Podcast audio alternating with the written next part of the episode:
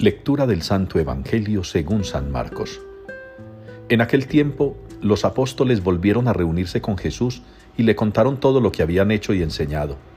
Él les dijo, Venid vosotros a solas a un lugar desierto a descansar un poco, porque eran tantos los que iban y venían que no encontraban tiempo ni para comer. Se fueron en barca a solas a un lugar desierto. Muchos los vieron marcharse y los reconocieron entonces de todas las aldeas fueron corriendo por tierra a aquel sitio y se les adelantaron.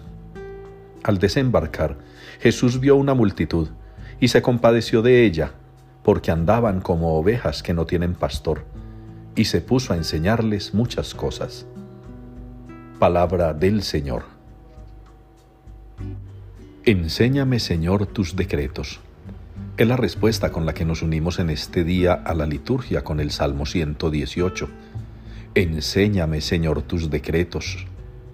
Una súplica nacida del corazón del salmista, que es la misma súplica que en la primera lectura está en boca del rey Salomón, que le está pidiendo al Señor que lo oriente, que le está pidiendo al Señor que lo dirija, que le está pidiendo al Señor que le enseñe, porque él se siente joven, inexperto, poco preparado.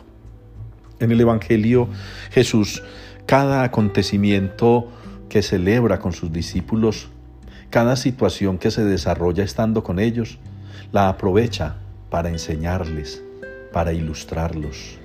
Incluso en el descanso, el Señor se preocupa por ellos, que descansen, que saquen momentos a solas. Nosotros los hijos de Dios, los creyentes, los bautizados, tenemos mucho que aprender del Señor, pero tenemos que ser humildes, tenemos que ser sencillos, para reconocer que no lo sabemos todo, que no todo lo tenemos bajo control y que es muy importante acercarnos al Señor con una disposición muy grande de aprender, de dejarnos enseñar, de permitirle al Señor que nos guíe. Ojalá, mis hermanos, las palabras del Salmo de hoy durante el día nos sirvan para meditar acerca de ello y que podamos, humildes y sencillos, decir también con el salmista, Enséñame, Señor, tus decretos.